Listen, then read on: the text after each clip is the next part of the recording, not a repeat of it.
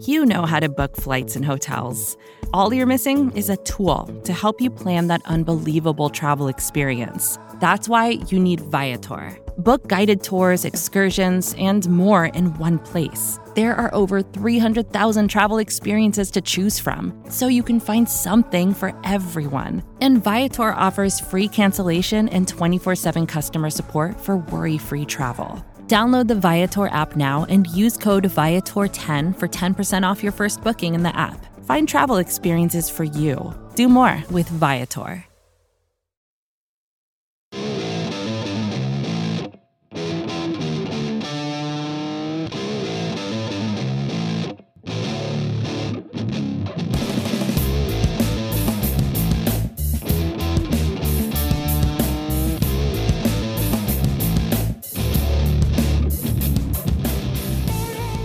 Hello, friends. Welcome to episode 364 of the Battery Power Podcast. I am your host, Brad Rowland. It is Sunday, August 21st, 2022, and I am joined, as I often am, by Scott Coleman. Hello, sir. How are you? Hey, Brad. Good to be on with you. Hope you and everybody else out there is doing well. There was plenty to talk about over the last week for the Atlanta Braves, so we will jump right in.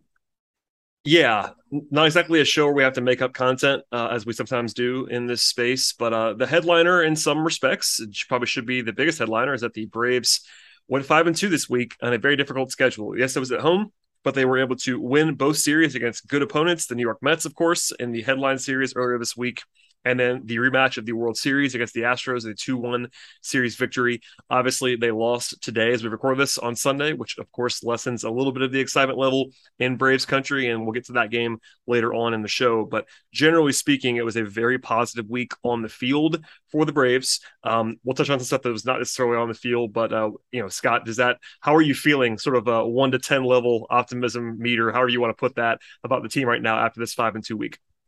Yeah, five and two is really, I mean, pretty comfortably. The Mets and the Astros have been two of the five best teams in Major League Baseball since opening day. So to go five and two this week is really strong, especially when you faced both DeGrom and Scherzer in that Mets series.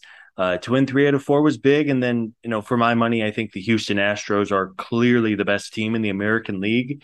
Uh, you played uh, a really, I mean, I think it was a strong series. We saw how good Houston was.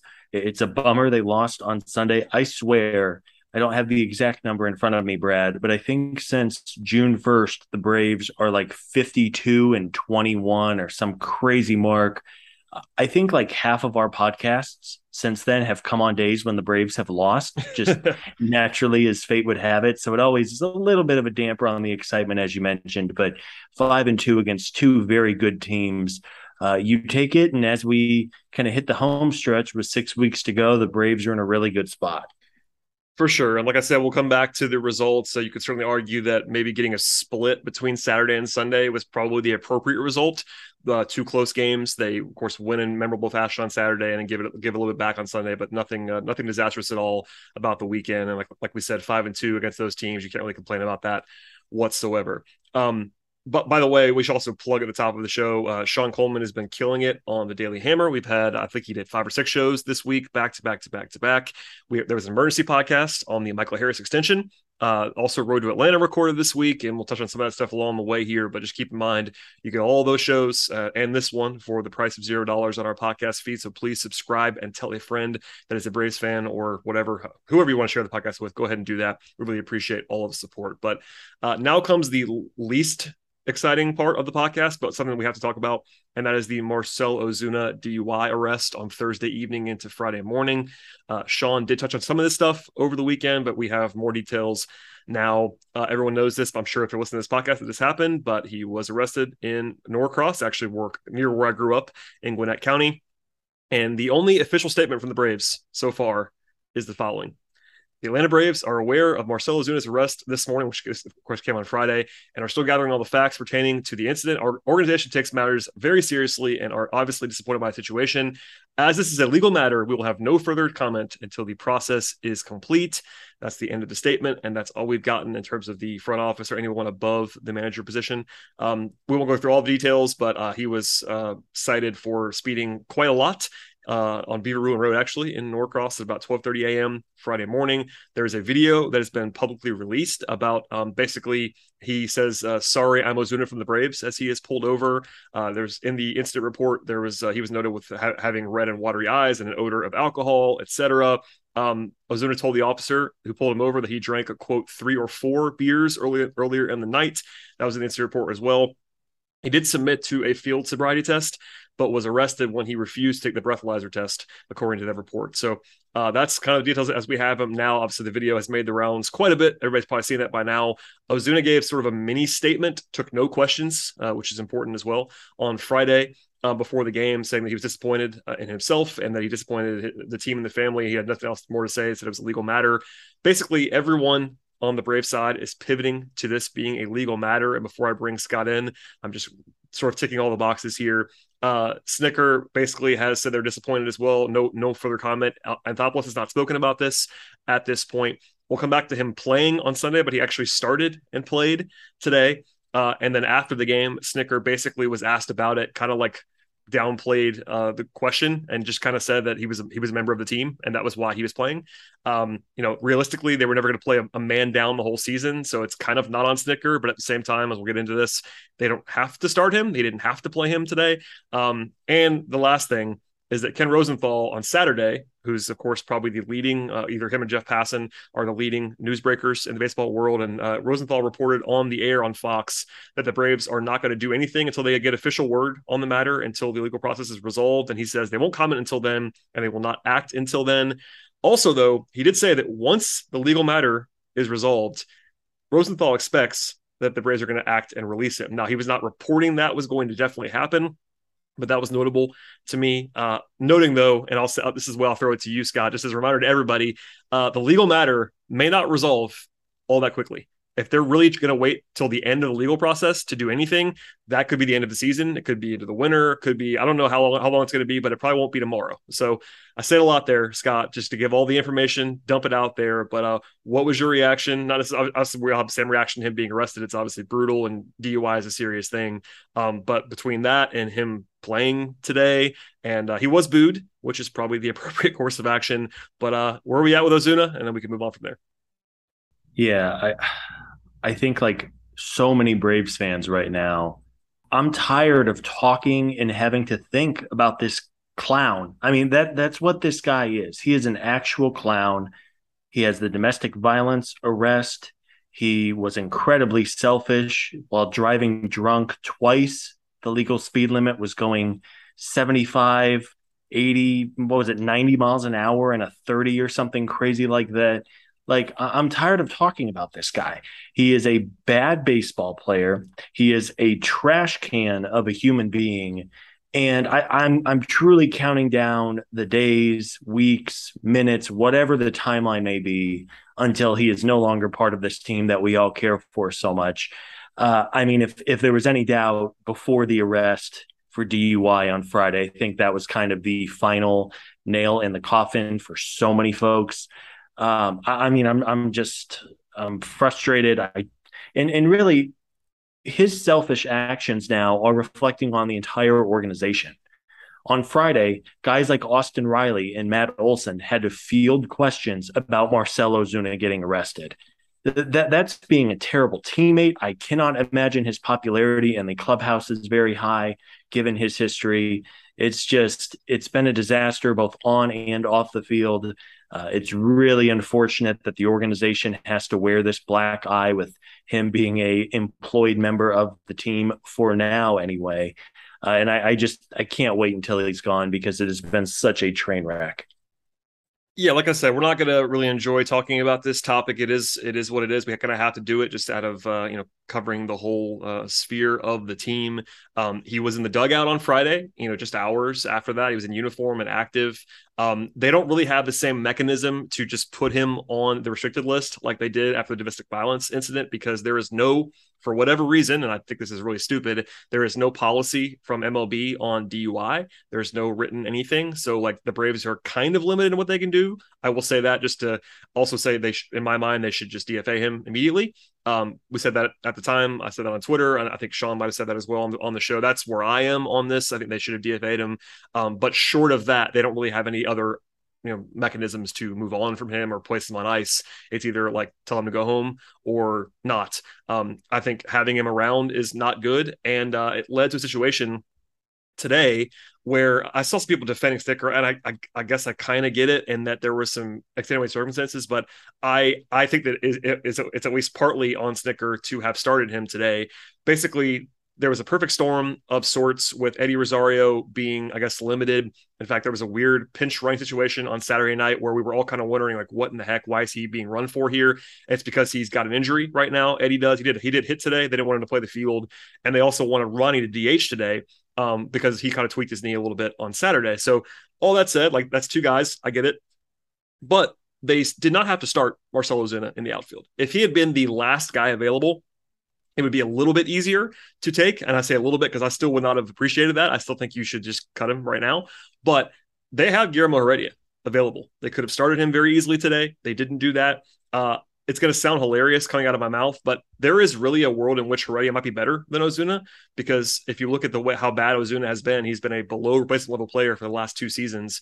And when you factor in having to play him in the outfield, uh, defensively, Heredia really might be better, as crazy as that might sound. And then, you know, beyond that, like just the fact that you roll him out there two days basically after he was arrested for DUI and you start him. And that's how, I mean, it was already making national news, but I saw several people that I follow that cover the sport nationally that once they saw Ozuna was playing today, kind of ratcheted up their attend- uh, their sort of attention level on this. It's bad PR, it's bad baseball all of it. And like for Snit to come out after the game and be like, well, he's a member of the team. Like, okay, like he's a member of the team, but he doesn't have to be.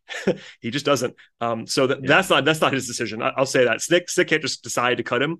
Um, and I guess his hands are tied. You, you don't you don't want to play necessarily a player down for just however long. But this is all bad, and him starting today is is bad in every way.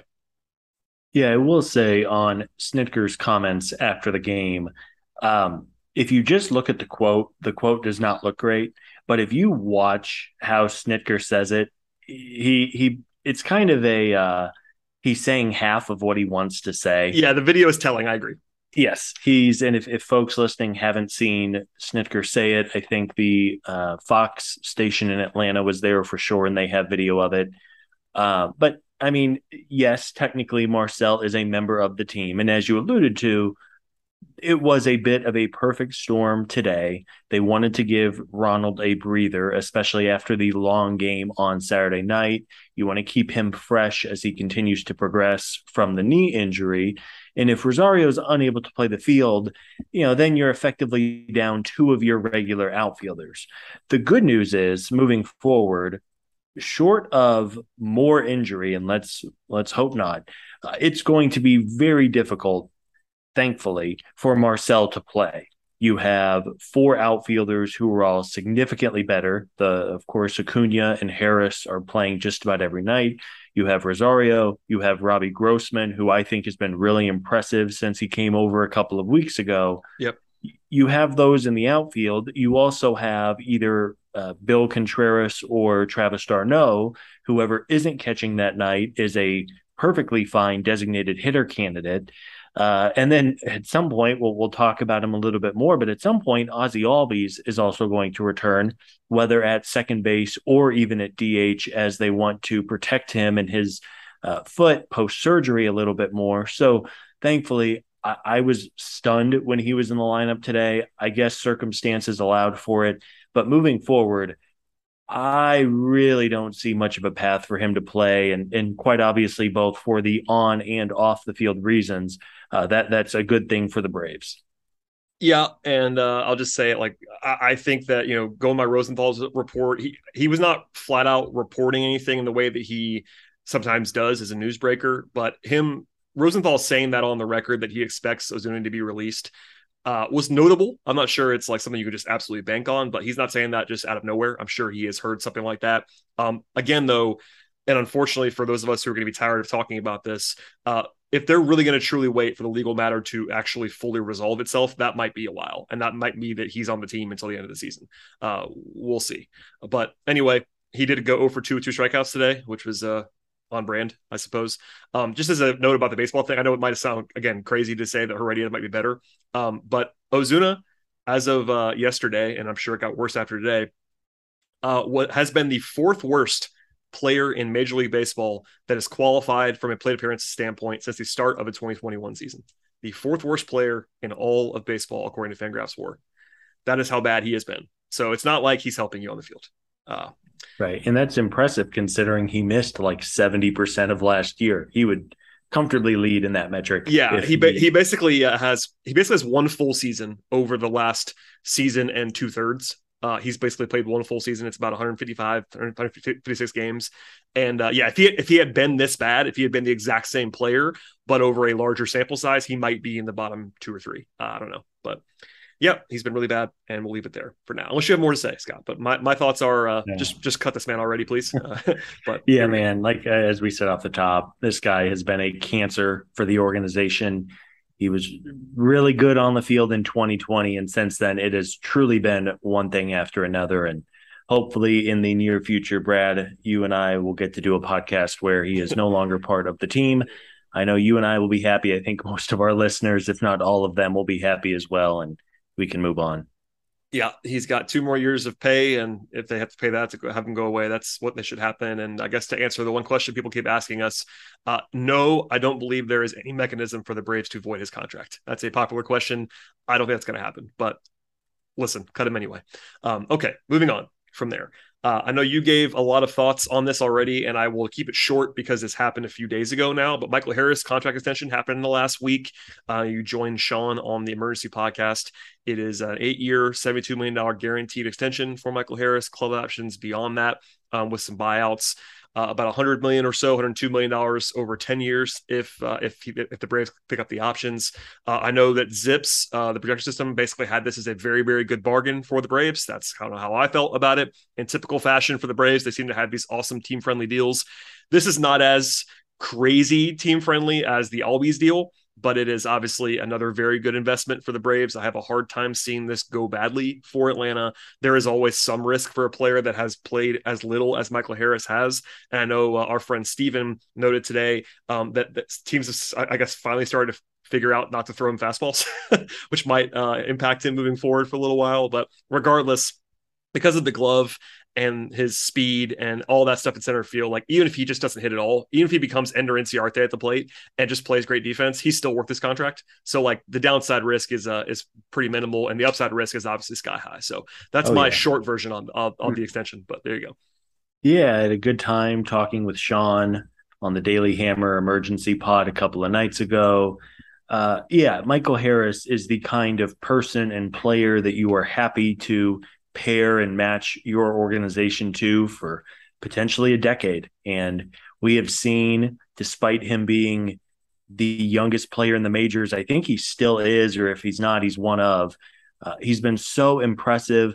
Uh, you, alluded to the defense, the speed, the hit tool has been really impressive. Uh, really, the one thing that is left for Michael to figure out at this highest level is his plate discipline a little bit. Uh, he is striking out a, decent amount. It's not like he's Joey Gallo up there striking out in half of his plate appearances, uh, but the strikeouts are up. The walks have been down.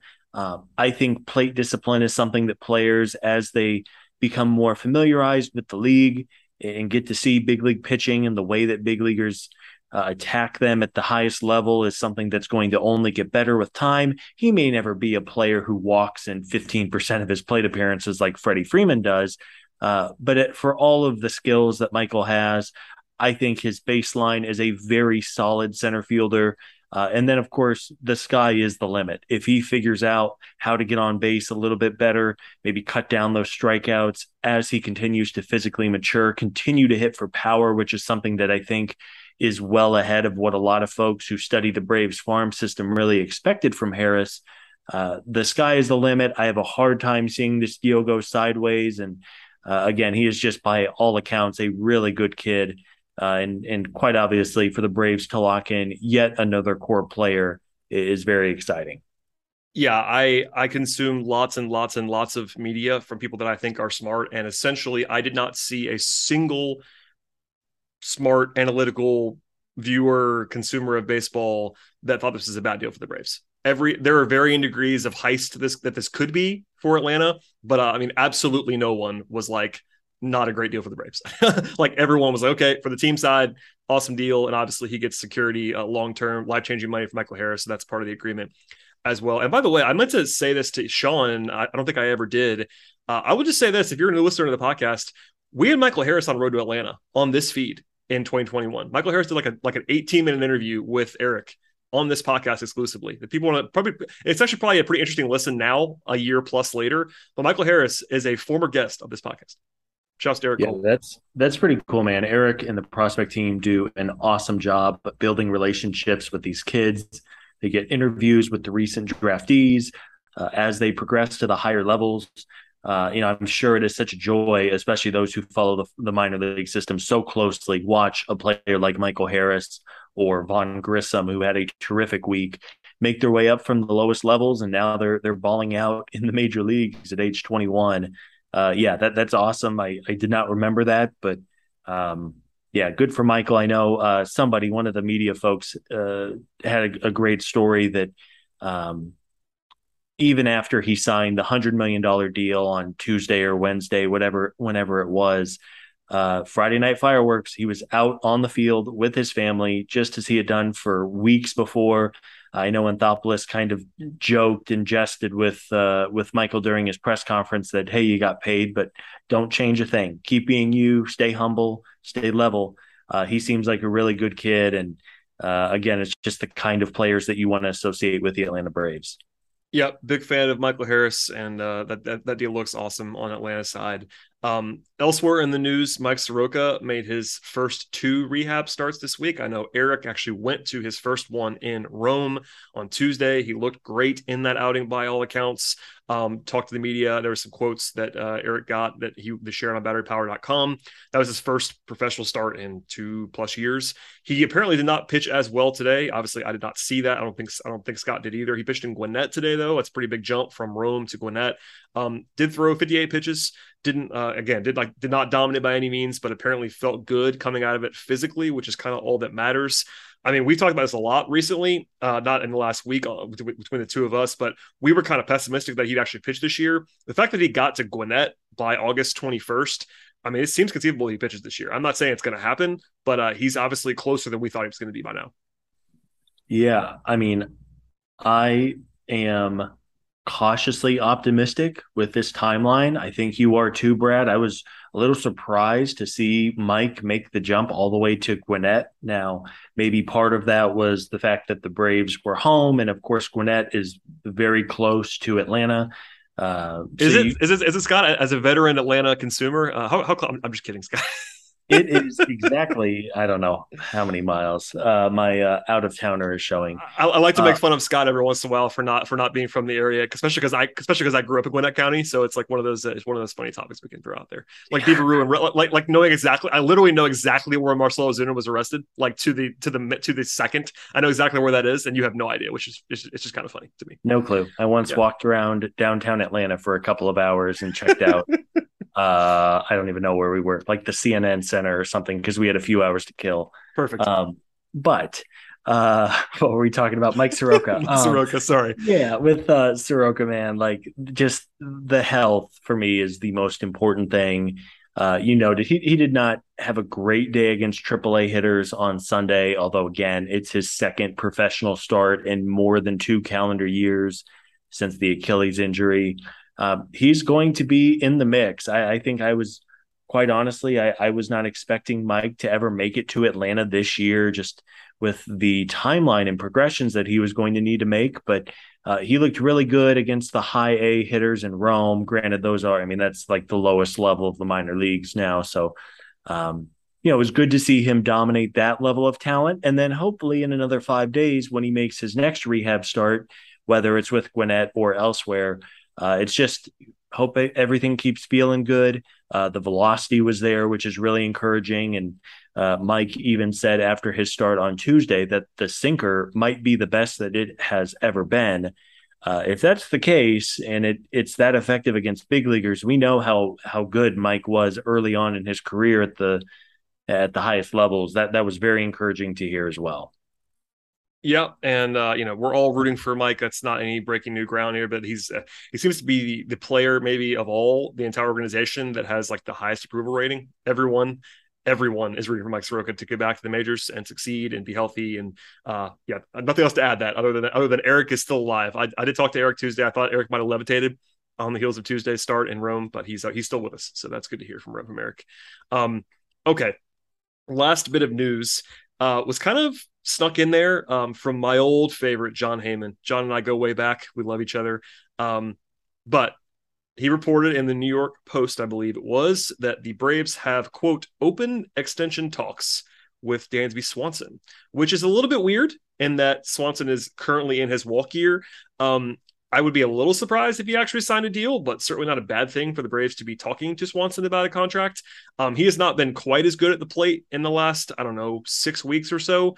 But even with that, coming into today, he was still top 10 in the National League among all players in both Fangraphs WAR and Baseball Reference WAR. Uh, a lot of that's defense, but he's also been really good at the plate all year long. Like even with his downturn, it's not been a Swanson like downturn. Like when he's kind of cooled off, it's been like a little bit like a little bit below league average, not like a 10 WRC plus for a month, like he's capable of. Uh, at least he has been capable of that. So like I think it's still undervalued. Like I, I actually quote tweeted something this weekend from the Bally from the Bally account that was basically like noting that Swanson is still ahead of, of Austin Riley in Fangraphs WAR, and I think if you polled Braves fans, they would have no idea that's the case. But uh, Swanson has been awesome this year, like flat out. So, uh, did you did you have a response for the for the extension talks? Like, are you optimistic, or is it just one of those things yeah. that got reported and might go away? Yeah, you know, no uh, no disrespect to your best friend Jon Heyman, my God, Jon. But and and like let's be let's be fair, Jon Heyman breaks huge news. Like he, he he is a very legit. This was not some guy with like, you know, 300 followers who guessed right on a free agent contract one time and now people think he has some some insider source. No. Um, for a couple of reasons I I don't know how much I buy it. Uh, for one, as we know, the front office really does not leak. Uh, I think every single one of the contract extensions, other than Michael Harris's by maybe an hour, uh, Robert Murray was the first one to break that. And even then, uh, usually the Braves are announcing team deals. Um, so I would imagine that was something that maybe came from the agency of Dansby. Um, and at this point, I, I, don't know why the timing would make any kind of sense. Um, if you're Dansby, you're having a great year. You are two and a half months away from being a free agent. So then 30 teams get to bid on you, including the Braves. Um, and, and, if you're the Braves, as we have talked about quite a bit, the the shortstop class is loaded in free agency this winter. Dansby, Trea Turner, Carlos Correa, Xander Bogaerts. Like there there is some high high end talent here. And if you're Anthopoulos, you may want to be able to at least go to the dance and see what's available. Um, I guess it's not impossible. It would be very on brand for this podcast for us to talk about it tonight and then you know tomorrow morning tomorrow something morning. get announced yeah, yeah without fail. Um, but i was suspicious of the report for a couple of reasons. I, I don't think it's impossible but it was not something i'm like wow this is getting done any minute now. Yeah that's kind of where i am as well. It would not absolutely blow me away if he signed um, given this and given just how extension friendly the braves have been. I do think that um, Dansby would really, really, really want to have to stay. Like, uh, so, uh, it, that'd be the only reason why he would want to stay. Like in terms of like signing now, because even if he was brutal, let's just say for the next six weeks, I don't think his market value would just completely tank. I think he'd still be in line for a very, very, very large payday. And as you said, opening it up to the actual, you know, market of everyone would probably be in his best interest um, unless the Braves were to you know blow him away, which I don't, I don't think the Braves are going to be paying you know a deal that's going to stun us in terms of how big it is no. right now. Um, maybe if he hits free agency, they'll do that. But like in terms of like doing it in August or September, uh, it's just a weird time. You don't often see these these extensions get done now. Like occasionally you'll get one in October, like super quietly. Like I, when did the Charlie Morton deal happen? It was pretty. It was pretty pretty weird yeah, timing was, in some ways. I think but, both this uh, the the Morton deal and the Travis d'Arnaud deal both got done at like the end of August last year. Yeah, but I'll, I'll, again, those are the exception to the rule. Although they, they did happen, so that's that's actually probably a good, a good data point. But those are both far different negotiations than this one. Dansby is whether you believe he's a star or not, Dansby Swanson is going to be treated like a star in free agency. This is his big, this is his one big cash in deal, probably. Charlie Morton signed a very short, uh, high dollar extension because he is 39 years old. Travis d'Arnaud uh, is, while he's quite good, was not going to be commanding a nine figure deal on the market when he signed. Uh, that's the thing about Swanson here is that I, I, mean, by all accounts, it seems like he's going to be commanding a nine-figure contract. Oh yeah, yeah. So that th- those that kind of deal getting done in August or September would be uh, strange. I'm, I'm, if it happens, it happens. That's great. It's not my money, and he's really good. So sign me up. But uh, I think I would certainly bet on this not happening if I had to bet my own money. But uh, I'm happy to be wrong. That'd be fine. all right, Brad. I'm going to put you on the spot. oh. Every dollar to your name is Dansby Swanson the Braves' shortstop in 2023 and oh, beyond? God, I knew you were gonna. I knew you were gonna do that. As soon as you said, uh, put me on the spot. Um, no pressure, but the whole world is listening. Oh man, uh, because I, am like 50 50. Yeah, like I, I, was gonna I say it, it's kind of it's kind of a cop out, but yeah, like I could see it. They want to keep the band together. He's been, you know, he's from the area. He's been a very productive shortstop. Uh, but he's also someone who I probably wouldn't overpay for. And, you know, if you're telling me he's going to beat what Javier Baez got last year, which was like six years and 140 million, he he's not not to sway your answer. I mean, he, Dansby is not a player I would overpay for, uh, but he would certainly be somebody who I'd be interested in keeping around if the price is right. Though that is, of course, a very hedged answer to my own question. Yeah, I think that there are we'll probably do more on this later on, so we don't go super super long. We're probably already are probably already already going to, but I think that there is the incumbency advantage of the Braves, uh, him being from here, etc. There is, um, I guess, maybe a few percentage points higher that they're already talking. Um, also, there is the reality that the Braves are selling out Truist Park every night right now and uh, seem to be in the in, in, the mood to spend.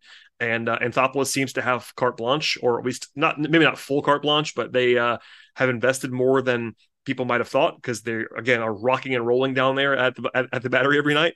That probably helps. But the counter would be that he's 28 and may not be a huge bargain. Um, you know, last year he was worth 27 million dollars in according to Fangraphs WAR this year, he's already been worth $42 million, according to Fangraphs WAR. So, uh, you know, I think that uh, I will say at this moment, August 21st, 51 49 stays. Uh, but it's not like I have a lot of confidence in that. Um, and by the way, we'll, we'll move on. But there's this whole notion that Vaughn Grissom is going to be the reason they move on from Swanson. Uh, I I love Vaughn Grissom already, but by all accounts, no one is sold he's going to be a shortstop long term. So I I, I kind of doubt that that's the only reason why they're going to move on if they move on. Just for just for the record, yeah, he'll be a, he might be a factor, but he's not going to be like the factor. Like oh we can't we, we can't sign Dans, but we have Vaughn Grissom. That isn't going to be the thinking, from what I understand. Yeah, I, I would agree with that. And then uh, to put a bow on it, the Vaughn Grissom factor uh, never once in the history of baseball or in professional sports has there been too much talent on a single team. That's the Dodgers. become a problem. Right. Exactly. There, there's there's no such thing as ah man, we have too many good shortstops on our roster, or oh man, we have too many good hitters. How are we going to fit them into the lineup tonight? That has never happened. Uh, oh, by, oh, by the, the way, other. to bring it to bring it bring bring that your point full circle. Um, if we uh, hope that Ozuna is not on the roster anymore, uh, you also have a DH spot to rotate guys through. So like there's a, there's more flexibility than ever to quote unquote have too many good players, which you can't have. I agree with you wholeheartedly, but even if you thought that, now you might have the DH spot as well. So yeah, it is a uh, it is a very good non-problem for the Braves to have moving forward. 100%. All right, this is going to be uh, one of the later breaks in our history of the podcast. But uh, after this, we're going to go through the games this week, look ahead a little bit, and talk about the actual on field results. So stay tuned. Be right back. It's only a kick, a jump, a block. It's only a serve. It's only a tackle. A run. It's only for the fans. After all, it's only pressure.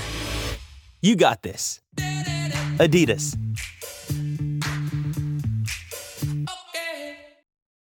This episode is brought to you by Shopify. Whether you're selling a little or a lot, Shopify helps you do your thing, however you cha-ching. From the launch your online shop stage, all the way to the we just hit a million orders stage. No matter what stage you're in, Shopify's there to help you grow.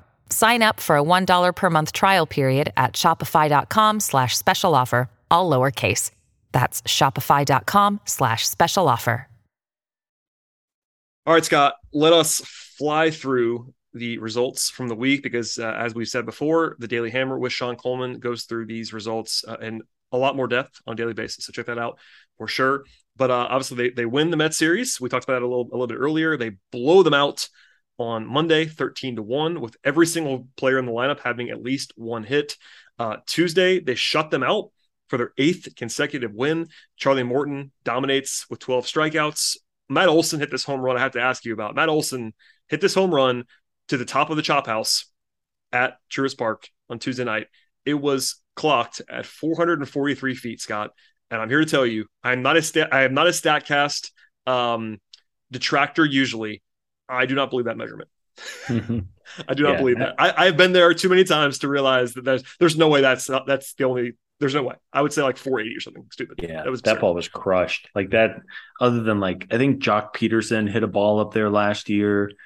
Um, maybe Freddie at one point over the last four or five years. But yeah, that that ball was smoked. Matt Olson had a really good week. Um, he, he he's funny. Like there's this notion that he.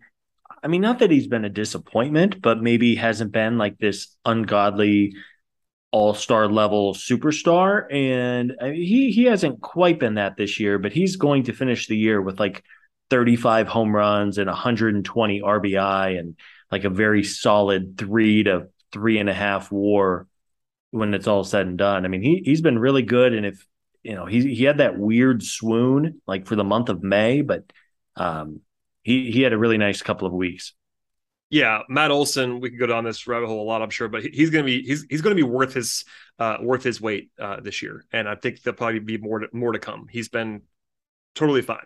I agree with you. He's not been like completely ridiculously great, but uh, he's done his job quite well. Uh, we won't. We should note this. I think you noted this for me on on the doc that we use. Uh, Monday they had this 13 to one blowout, right? And it was raining a little bit during the game, and they couldn't take anybody off the field because they didn't have a backup infielder on the roster. it was one of the situations where like they were kind of a man or two down, and it was a situation where they literally didn't have anybody to they couldn't pull Olson, Swanson, or Riley off the field like they probably should have. Yeah. Uh, so they called up they they called up Ryan Goins on uh, on Tuesday as some insurance because they had, uh, they, had they, still, they, still, they still had three catchers because uh, as we anointed last week with Eric, Chadwick Tromp had a great game last week, but they were still carrying him probably for one extra day too long, and it happened to be the day where they blew the team out and had, and had rain, and it was like they really, really, really needed to take those guys off the field, and they couldn't do it, which is which yeah. is funny. Yeah, fun times. No, hopefully um, you know, we should mention quickly. We just went through the news, but Ozzy Albies is progressing.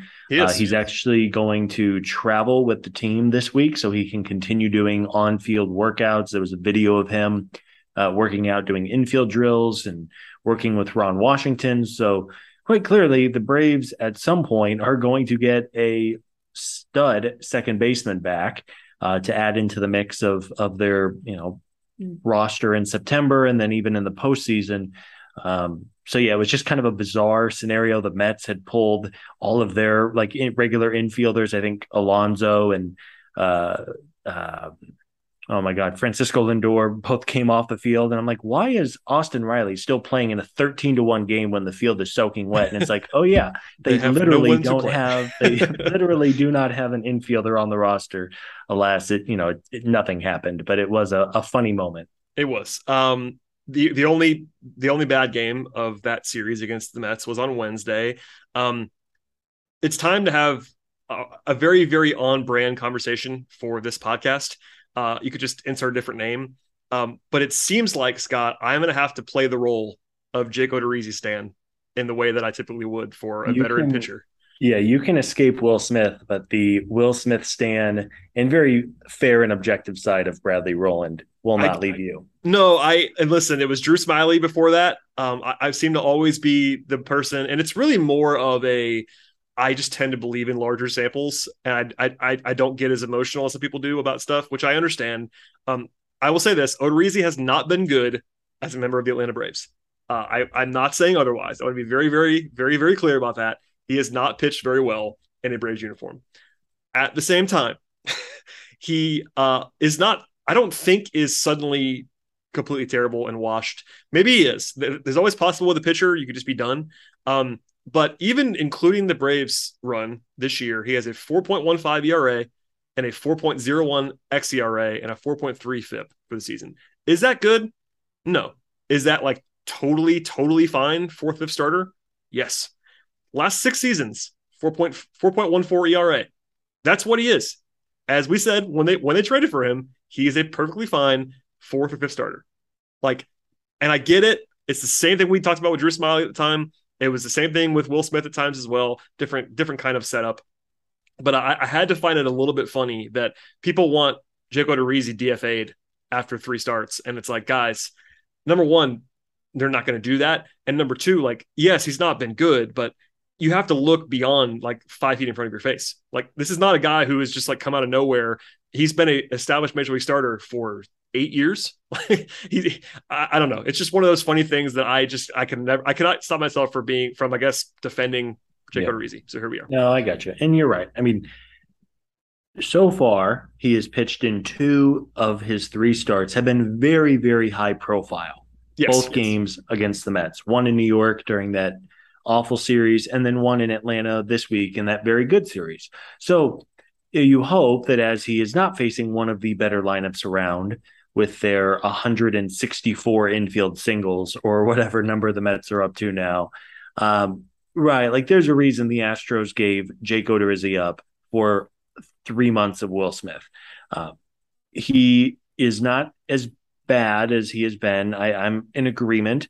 Um, I'm very curious to see how he fares on Monday night against a very, very bad Pittsburgh Pirates lineup. Yes. If Odorizzi goes out there on Monday night and can't get through the fourth inning and the Pirates have scored six runs, then it's probably fair to go, okay, maybe we move him to the bullpen.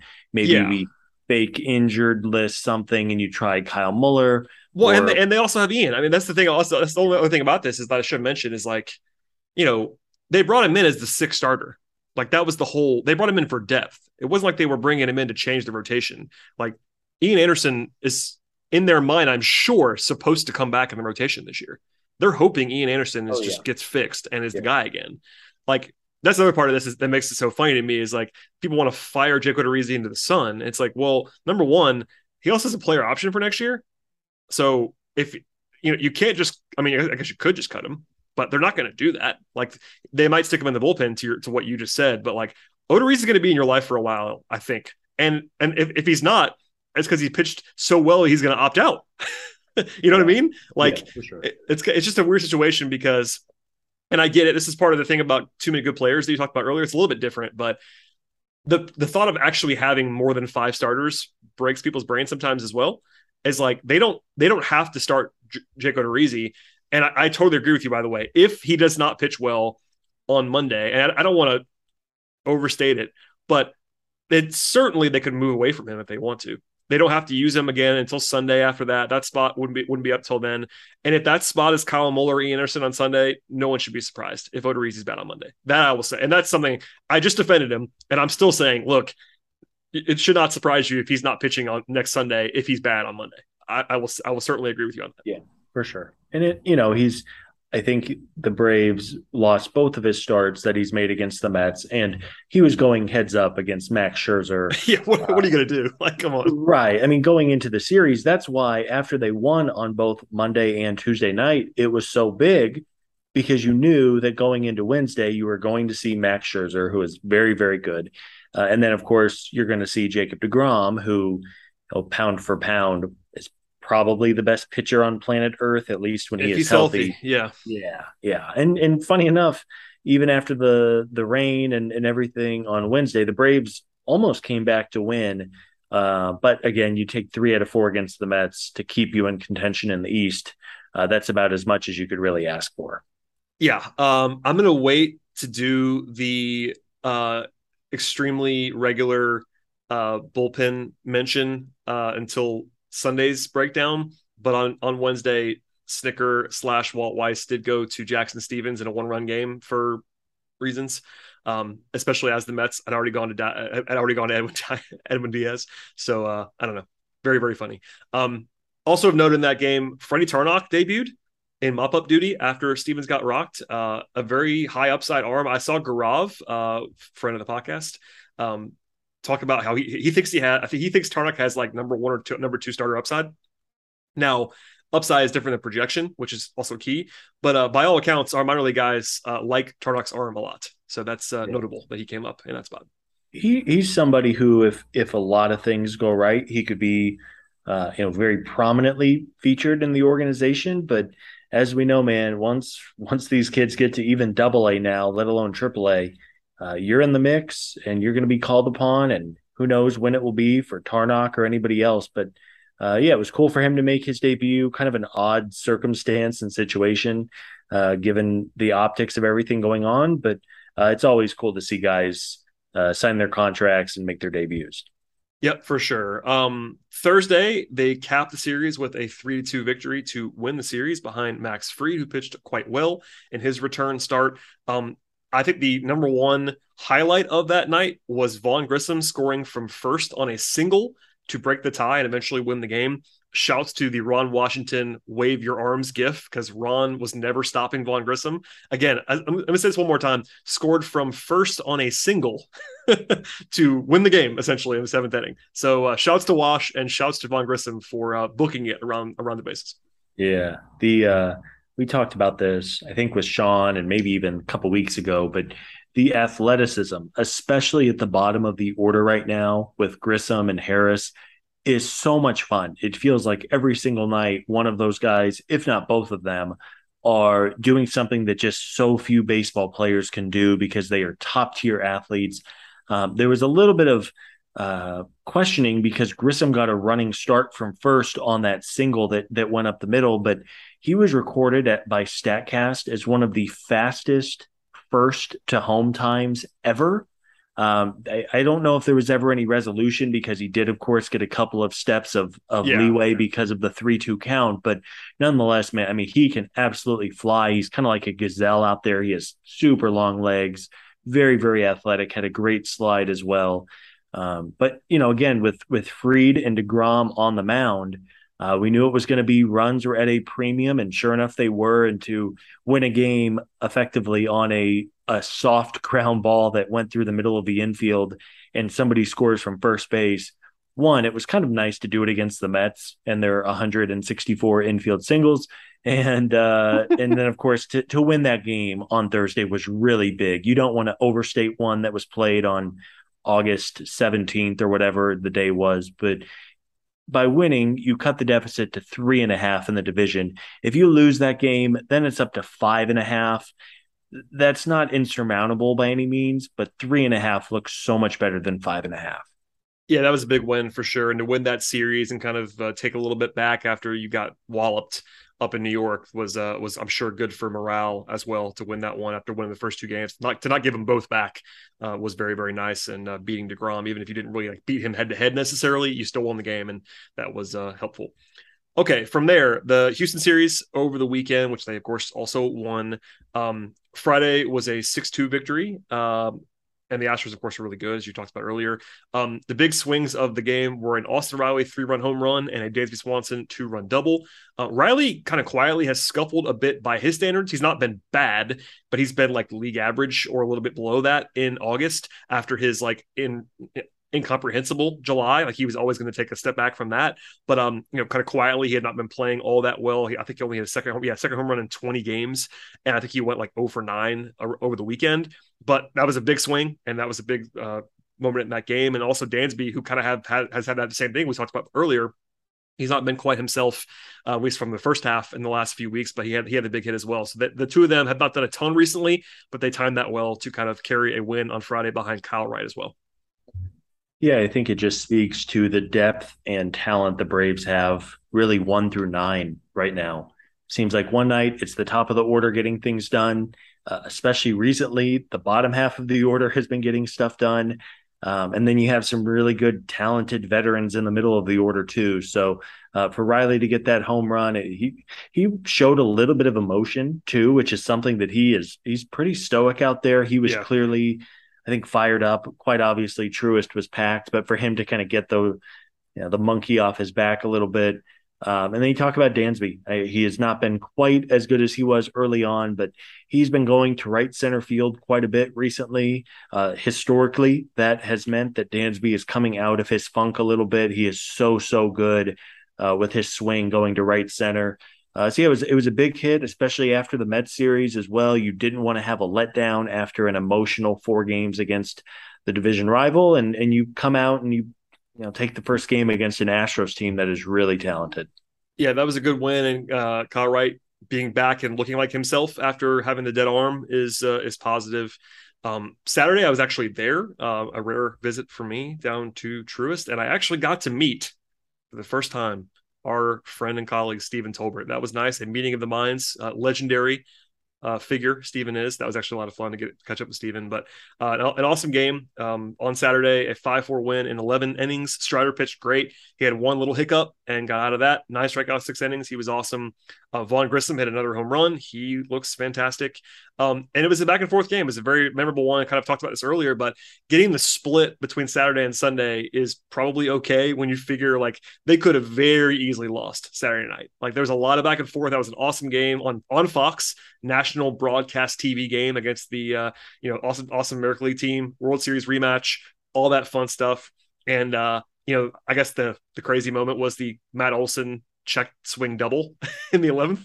Uh, that was memorable, let's just say. Uh, I guess it's a, it's a, skill game after all, Scott. You can't just uh, can't fake yeah. that.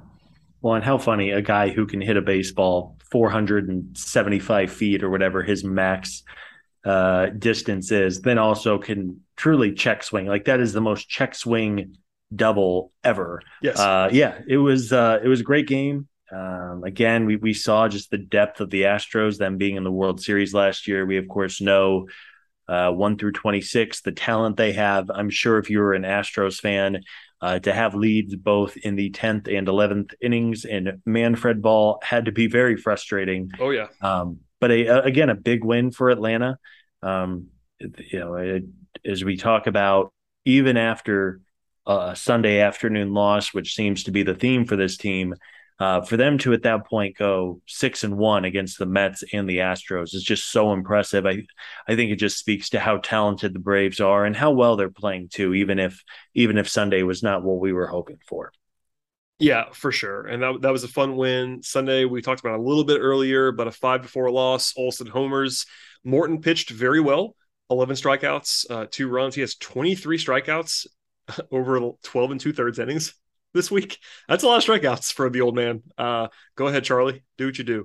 Uh, he did have one terrible walk to Yuli Gurriel in the third that uh, allowed the Astros to tie it. That was a big, big swing. So it wasn't like he was perfect, but Morton's uh, kind of had it going recently, which is nice. Yeah, you know, Charlie's had an interesting year, right? He had a good start, then he was starting to struggle a little bit. Um, but ever since really the last two calendar months, Charlie has been fantastic. Um, kind of weirdly, and it's probably one of just those baseball things.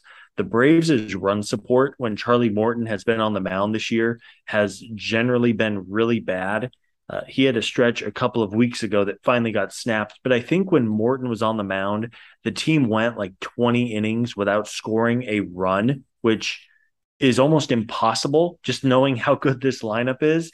Or maybe they had scored like two runs over those innings. I don't remember the exact stat. It was a little while ago, but um, you, know, you talk about the strikeout stuff. We know that in postseason play, every single time you can rack up a strikeout, it just helps things so much when you don't risk putting the ball in play and seeing what happens. Uh, Charlie looks really good for being 38 and a half years old. As you noted, the old man still has it, and it's unfortunate the bats couldn't get more going. Yeah, last note here on Morton. Uh, last 11 starts for Charlie going back to mid June. You talked about the two month sample. Uh, he has gone at least five innings in all 11. He has a 2.61 ERA in that sample size, and uh, opponents have a 578 OPS against him. So they are basically not hitting him right now. All the peripherals are awesome. He has 87 strikeouts, 69 innings over that sample size, which is an awesome number for him. Like by all accounts, he has been ace like for two months. Now it's, it's only two months, but uh, he has been like the Morton from last year and the year before that in the last two months. So that's good to see from Charlie as the uh, postseason approaches for the Braves. Um, this is the moment now where we have to do our uh, our regular bullpen feature, Scott, because Snit uh, this is the one thing that we probably ran it on most over the life of this podcast is that Snit brought in Dylan Lee uh, in a tie game in the eighth against the Astros.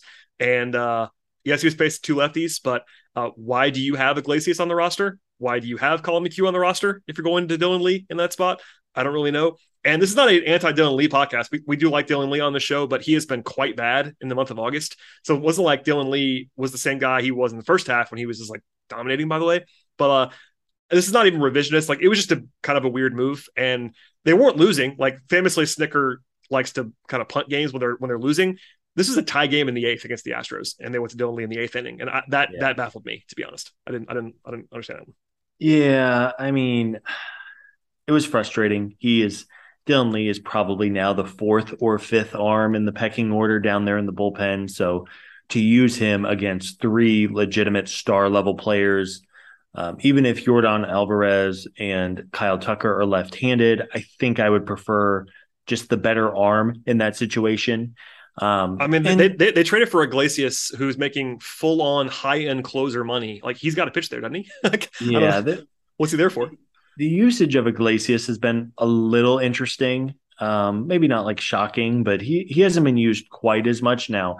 It might also be more deliberate just in an attempt to keep him and really all of the guys fresh for October. We know that a good bullpen that's throwing well can single-handedly carry your pitching staff.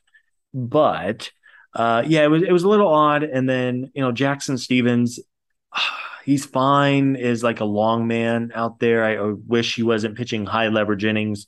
Um, I guess in defense of Dylan Lee, uh, you know, neither Alvarez nor Tucker, it wasn't like they hit the ball 500 feet off of him. Yeah. Alvarez, who is a freak athlete or a freak hitter and, and just a big old dude, uh, he, you know, was like an inside out single to center field that Harris couldn't quite get to. And then Tucker hit the ball decently hard, though it was on the ground and it just found a hole. Um, so again, it was it was a frustrating loss, especially the way that of naturally the Braves scored a couple of runs in the bottom of the ninth, as they always seem to in those they situations. literally without fail, it always happens. Um, but again, it's you take two out of three from Houston, you go five and two over the week as a whole. Um, sure, you'd like to be greedy and go six and one or even seven and zero, oh, but um, you know, as we've said a few times, Houston is really good and they have a lot of talent yeah, I, I, don't think that Dylan Lee is bad. I, I saw like I kind of made fun of it. I, you know, Braves fans seem to turn on Dylan Lee officially today. Uh, I don't necessarily think Dylan Lee is bad. I think that he was pitching in a situation where he probably shouldn't have been pitching in that spot. That doesn't mean that he shouldn't be used. Like he's proven to be a pretty good reliever. Um, but when you have the investments that the Braves have in this bullpen, and you know, Snitker will always, always, always pivot to the long season and the information that they have that we don't. And I get that. There's there is situations in case people don't know this about the way we feel about this stuff. There are always spots where the manager knows more than we do, and I will always say that. Um, it just was a weird one. Like, you know, we we we kind of laid it out in full there, but you have other options. You, I know they they refuse to use Kenley in like the way that modern closers are sometimes used in a solid spots. So I'm crossing Kenley off, but you have Iglesias or McHugh or whoever else you want to use. Anyway, um, yeah, that was the loss, and we'll we'll end it there in terms of the actual game stuff. But again, a five and two week is pretty impressive. So we will uh, move on from there. All right, we've gone long, so I'm going to fast forward a little bit to the standings. Uh, unfortunately for Braves fans, the Phillies did them no favors on Sunday, blowing two separate leads to the Mets. It was four nothing and a seven four in favor of the Phillies, and they lost to the Mets ten to nine. So the deficit is back to four games. It was briefly down to three and then the Braves lost Sunday and the Mets won. So now it's four. Um, the Braves do fortunately lead the wild card field by seven and a half games, and that's just by the way from number one and number two.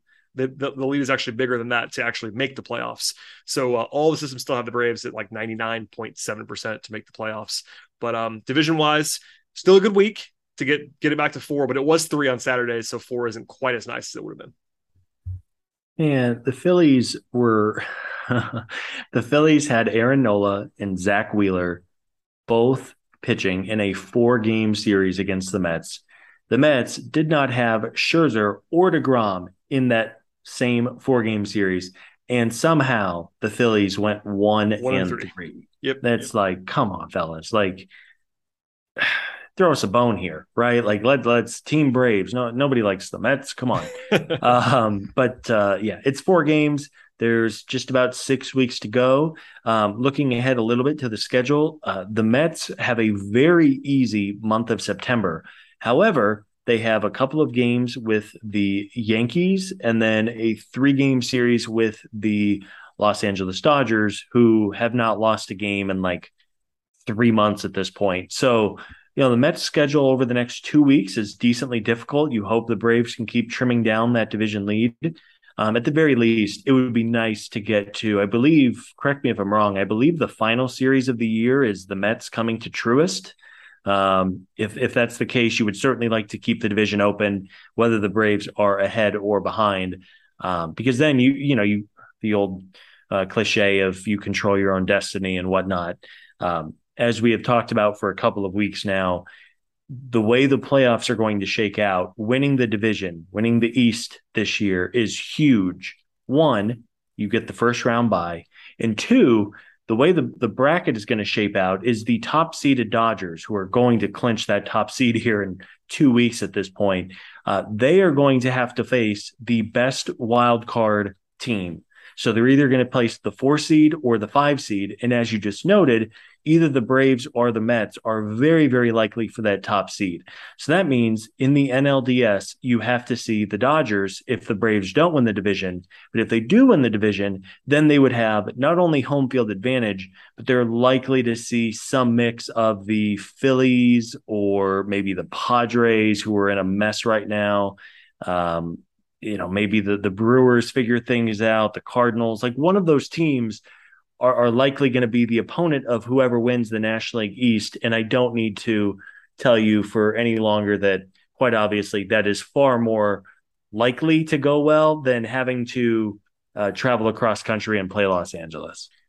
Yeah, we, we did this whole bit last week with Eric and I, but it's worth remembering this as well. Like, just as an example, 538 currently projects the Braves with a 14% chance to win the division. That's not very likely, but it's possible. But they have the Braves for 99 wins this year and have them losing the division by five because the Mets are projected for 104 wins. 99 wins would be the Braves' most wins since 2003. Scott, if they were to actually find follow the projection, that's not even the best case scenario. That's that's the average median projection for 538.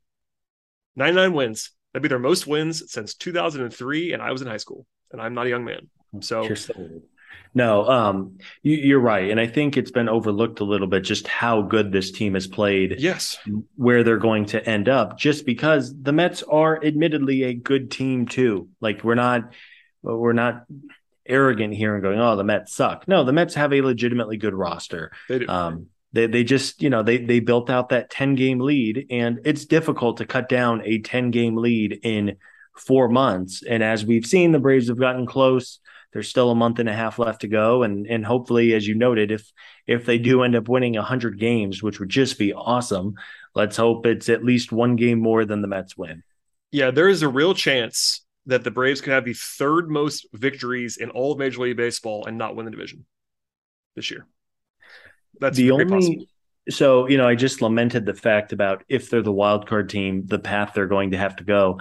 But can you imagine, Bradley, if the Braves won 100 games and then had to play the one game elimination wild oh, card game. Lord mercy. Yeah, yeah against like an that. 80, like a team that wins 88 games. That would be yeah. shades of shades of the first ever wild card game when they were when they, had, a, they had a six game lead and of course lost the one game uh, in in infield fly fashion. So uh, I don't I don't I don't want to listen to that experience ever again. So, yeah, uh, thanks. So again, thankfully with the new format, there's both pros and cons. But as we have alluded to, win the division. It cleans up a lot of things. And at the end of the day, man, who knows? I mean, nobody this time last year was picking the Braves to win the World Series. They were heavy underdogs. Even against Milwaukee, they were underdogs. They were underdogs against the Dodgers. They were underdogs against the Astros.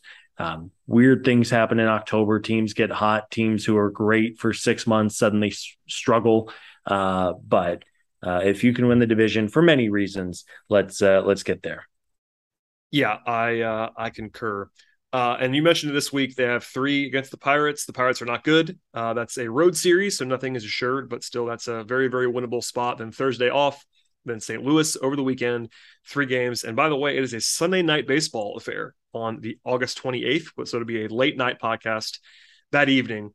Uh, but that's one to circle. Uh, anytime you have a national standalone spot on a Sunday night, that's uh, always a high profile decision. And the Cardinals are in the playoff mix. That's a, that's a good that's a good team and you're playing on the road. And uh, Sunday could be the least favorable matchup for the Braves that weekend. If you look ahead, they've not announced this, but if you just kind of follow the way they've been going, it'd be Strider on Friday, Morton on Saturday, and then Odorizzi or something else on Sunday if they were to follow the order they've been following. So that's probably the least attractive spot, but uh, we'll of course react to that as we always do on the feed. Uh, I think we're feeling pretty good about the Braves. Obviously, division stuff is difficult to uh, project at this point because the bets are rolling, but when you're when you're covering a 99 win projection baseball team, uh, life could be worse. Like they're they're they're, they're playing very well. They had a great week this week, and uh, Ozuna stuff aside, it's still uh, pretty pretty good vibes around the team. Oh yeah, yeah. Don't. I know it's easy to scoreboard watch. I'm doing it. Most of us are doing it, but yeah, don't lose sight of the fact this team is really good, regardless of what happens at the end of the regular season. As we know well, uh, seasons are ultimately evaluated by what happens in October this team is very good and very well positioned for a playoff series as things stand. And you know, again, as we've we've noted for I don't know years now at this point, uh, this is what makes being a baseball fan fun. The rebuilding years were absolutely no fun. Really stunk losing 90 plus games every year for a handful of years. And this team is firing. It's a it's a young team. It seems like every night, even if they're not winning, they're very competitive games, which I think is a great sign. Uh, and yeah, I mean, for them to go what 14 and two over their last 16 games, I think it is now is very impressive. And uh, thankfully now St. Louis is playing good ball. But other than that, the schedule lightens up quite a bit over the next few weeks, and just keep on winning games and see what happens. Yeah, Pittsburgh, St. Louis, Colorado at home, Miami at home, at Oakland.